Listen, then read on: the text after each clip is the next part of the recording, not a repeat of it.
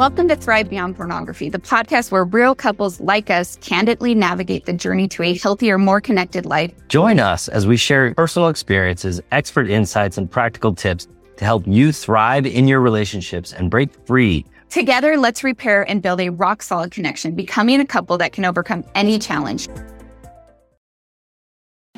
You're listening to the Self Mastery Podcast, where we break through barriers holding you back from becoming who you want to be. Whether you're struggling with pornography, overeating, social media addiction, or just want to get better at succeeding at life, this podcast is for you. Now, your host, Zach Spafford. Hey, everybody, welcome to another beautiful Mastery Monday here on the Self Mastery Podcast. This is the Monday before Election Day, so please go vote. Regardless of your political views, no matter what they are, whether you agree with the people that you're, you know, that live in your household or you don't agree with them. I was actually talking to Jody Bohr the other day, and she's like, "Jake and I, we don't, we don't agree," and Darcy and I, we don't agree, and it's interesting. Well, I don't actually care about politics. She, she doesn't so. care. She's like, whatever. I'm just gonna not do anything. But do do yourself a favor. Go vote. Please vote. Vote, vote, vote, vote. That's all I have to say about that. Hey, how's it going, Darth? Pretty okay. Pretty okay. Welcome back to the podcast. Yes. I think people have been missing you. Maybe. Maybe. I think I think it's been maybe five episodes without you. I know. I've been missing you. And I live with you all the time. I'm just that amazing. You are that amazing. So what do you want to talk about this week? Today, our four year old Felicity came into our room and she said, Mommy, my belly is saying it wants food. I listened and I can hear it talking inside my body. It says it wants pasta or a sandwich. it's a very specific conversation with your belly. Yeah, it was pretty awesome. I was like, Zach, did you just hear what she I said? did. Like, and then my mind immediately went to how we could use this story in our podcast. She tonight. literally said to me, "That story is going in the podcast." Yeah. So I just thought about how applicable that story is to the different behaviors we use to feel something different. And how when we're buffering, we are not allowing ourselves to connect with what it is that we truly want and we need. Felicity in that moment was so in tune with her body and what it was that she truly needed that she came and told us and had this this whole conversation with her body, right? And she was like, "I need food because my belly's hungry and it needs to be fit filled." Also, it wants a sandwich Yeah. Well, pasta. because we always have pasta on Sunday nights. Yes. Because Darcy is half Italian, and I lived, I served my mission in Italy, so it's a tradition we try to keep up. So she was like, "No, it's pasta night. Feed me." Yeah. And we've been getting a lot of questions from wives about like their husband's pornography use obviously. And so Wait, why do wives write us? They send us emails about their husband's pornography use. They never send it about themselves. Actually, Yeah. sometimes they send it about their children. Yes, but Do you get children? mostly it's their husbands. If I take this one step further and ask myself, what is it that my husband truly wants when he looks at pornography? And I'm obviously going back to when that was the case. I can without a doubt say that he was not looking at pornography to one, hurt me, make me feel betrayed or cheated on, make me feel not good enough, to ruin my girl's time. I mean, I could just keep going, right? The list could keep going of all the reasons and all the things that I would make my husband's pornography viewing mean about me. Yeah. And I think it's interesting, right? So I was, I'm just putting this together now. Like, if Felicity came to us and was like, I just had this sandwich because my belly was hungry, we wouldn't be like, I can't believe you did that to hurt me or bother me or like make me upset or frustrated or any of those things, right? Yeah. So the truth is, the reason he was looking at pornography, if I really look at it, was because he didn't love himself. He hated who he was and he wanted to feel good in a moment, right? It, Yeah. it typically happened when I was away and he was lonely or if he was really stressed at work. It truly had nothing to do with me. Yeah. And when Felicity came to Darcy asking for dinner, she was listening to her tummy tell her what she really wanted. For many of us, when we have urges to view for pornography, we're actually not listening to our true needs. We're not listening to our tummies. And I wanted to title this "Listen to Your Belly," but my wife said that that's a terrible, terrible title, and it's I'm not allowed to put that up on the internet. Anyhow, we aren't listening to ourselves partly because we're you know as adults we have learned to set a need, aside our own needs right? We have learned the you know the ability to not listen to exactly what we need or want in a moment. For most people i work with we're avoiding feeling lonely or sad or frustrated or angry or stressed the question that we want to talk about today is are you listening to what you really want rather than trying to avoid what's going on for yourself in that moment in an effort to feel good now at the expense of feeling good long term. And I always talk about this in terms of the equation of like, so uh, discomfort now equals comfort and happiness long term, and comfort right now often means discomfort and unhappiness long term when it comes to dealing with our emotions and dealing with our feelings and how we are not paying attention to them. Or even reaching reaching your goals, right? Whatever. Oh yeah, totally. Reaching your goals, climbing the ladder of success, all of that. So I recall a particularly difficult summer when Darcy and the kids went to Wisconsin for three weeks to visit her family and left me in California at at work at my I call it my ladder climbing job at a large insurance company. This is where I worked very very hard and I climbed the ladder and I was making very good money and I was miserable. so it, it was a ladder climbing job in my mind, I was as I was writing this script for tonight, I was like, yeah, it was like two months long, and Darcy's like, no, it was only it was only three weeks. Yeah. Yeah. So it might have been four. It but. might have been four, but that tells you how long it was in my mind, and and the and the place that it holds in my mind. And because she was leaving, and I wanted to stay away from pornography, we'd put into place uh, some really good quality measures to keep the internet from creeping in, you know, into my loneliest times, which was late nights at home.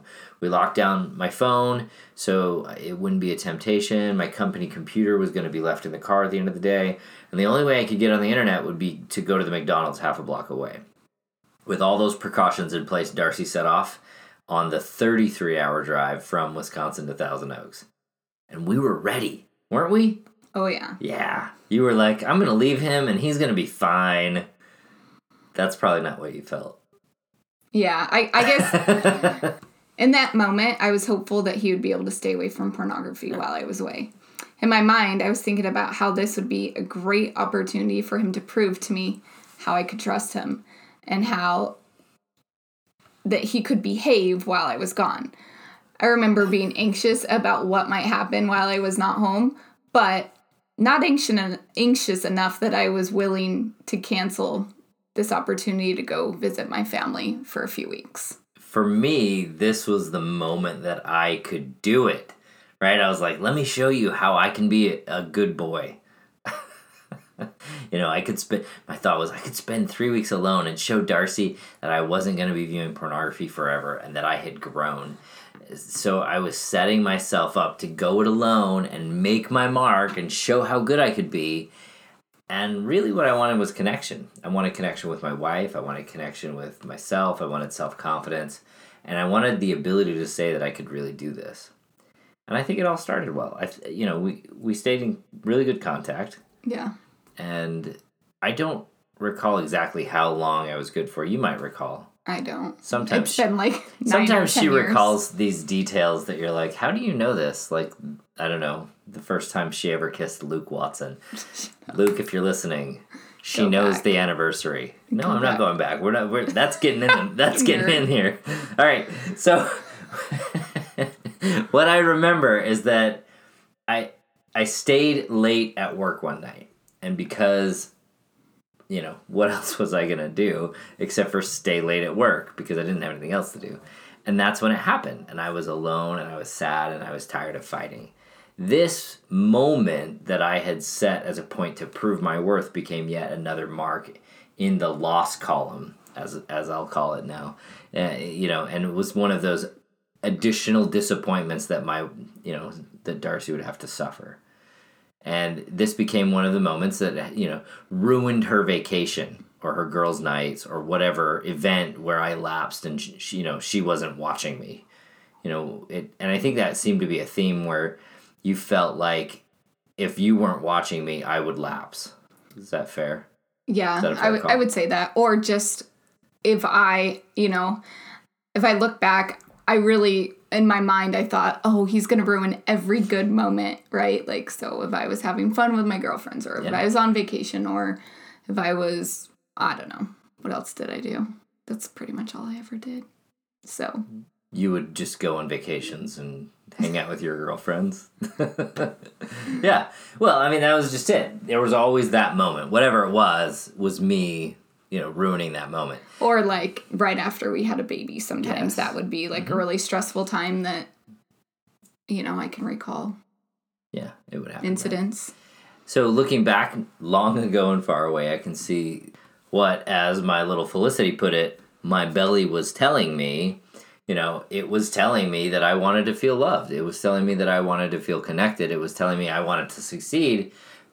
And it was also telling me that I felt lonely and that I felt tired and that I felt stressed.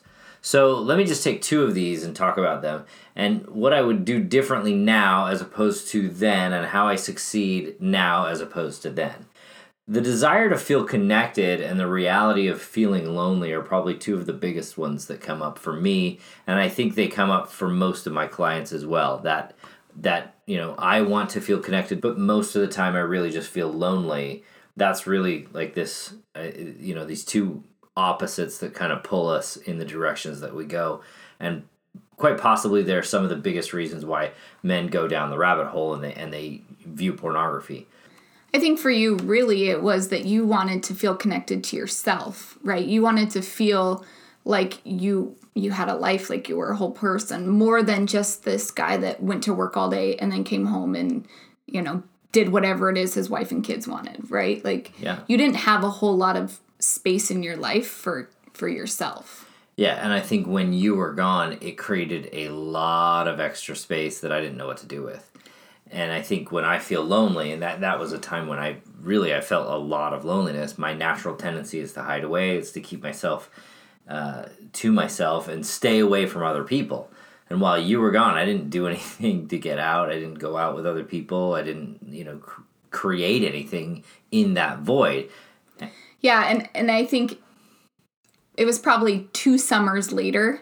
I remember I drove out to Wisconsin, and that's obvious. That's where my family all lives. Um, Again, she keeps driving to Wisconsin. This is where it's a horrible place to go on vacation, let me tell you, and to live. But so sorry if anyone's listening from Wisconsin. I don't mean to offend you, but it's really great in the fall. yes, it is beautiful. But two summers fall. later, you drove out to Wisconsin. Yeah, and I remember like this was at a point where you were doing a lot more for yourself and I I remember like leaving and you had things set up like you were going over to our friends' houses for dinner and you were going to maybe play basketball with the guys, I can't remember. Yeah, I was doing as much as I could. But you had you were creating ways to connect with other people while your people were gone. Yeah, which was awesome.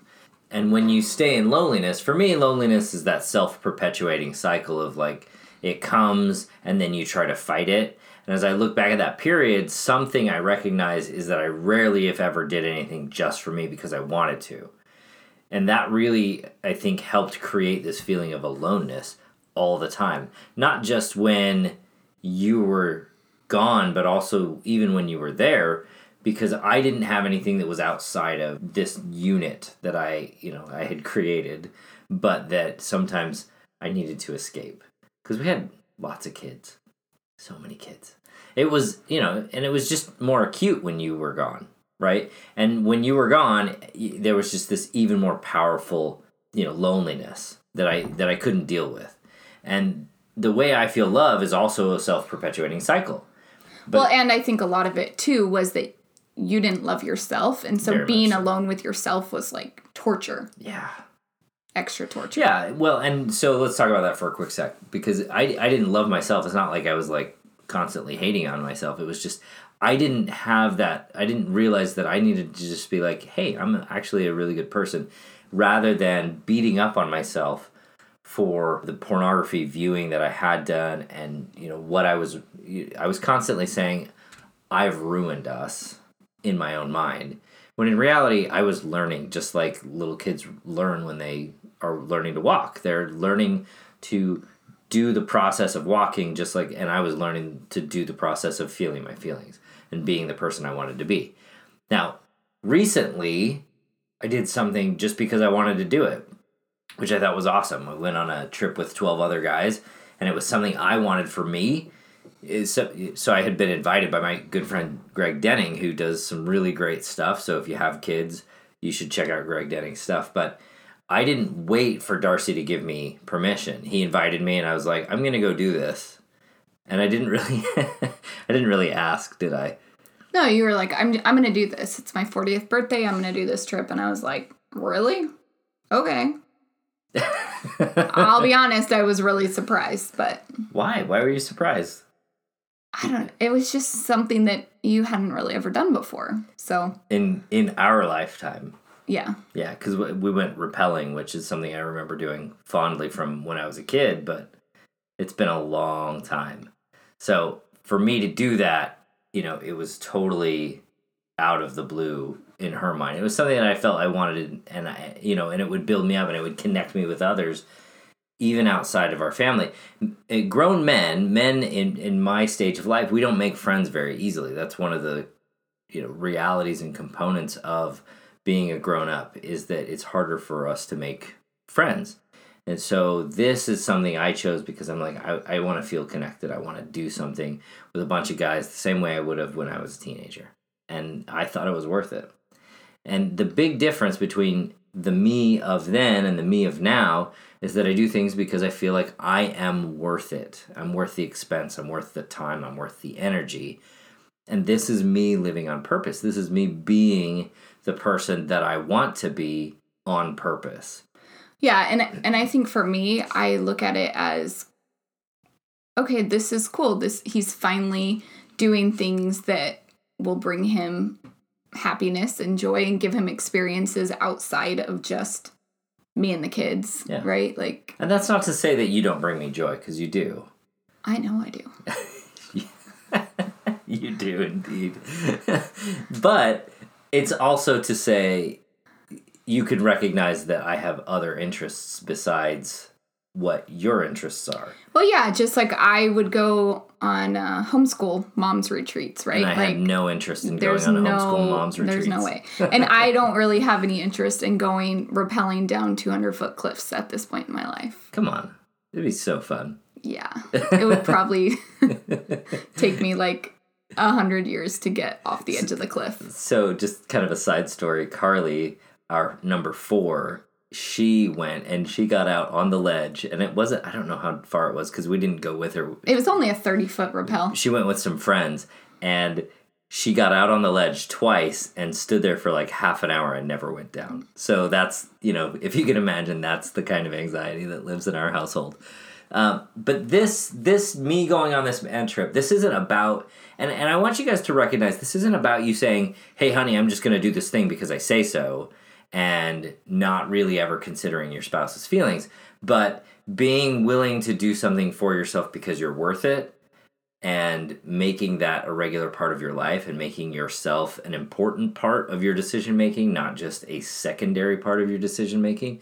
This is going to help so many of you men live your life on purpose in a way that you probably aren't doing now if you're the kind of guy that I was where it was I literally I can't tell you how many times I would have like if if this man trip had come up, I would have asked Darcy's permission. And I'm not saying that you shouldn't have a conversation with your wife and give her the opportunity to say, well, maybe we shouldn't do it this time because, but it is saying, you know, make the decision, be be your own person, live your life on purpose. You know, this is the, you know, listening to my belly and creating the person that I want to be and not waiting for some magical moment in the future where I'll be worthy of it and i want you to recognize that that is that is the kind of life you want to lead and it's going to help you when you're dealing with your pornography to be that kind of a person now rather than waiting for someone to to tell you it's okay to be that person. Is that fair? Absolutely.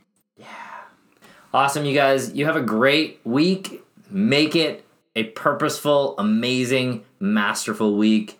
Be the best version of you that you can be. And we'll see you next week. Bye. Bye. Thanks for listening to the Self Mastery Podcast. Imagine you sitting next to your loved one and no longer bogged down by the greatest trial of your life. Each month, I offer a free webinar that you can attend where you can get your questions answered about how you can break free from pornography use. Take a moment now and go to the website, zachspafford.com slash free call, and you can sign up for free. You don't want to miss out on this amazing opportunity to ask questions, learn a new skill, and even get coached live if you like. We'll see you then.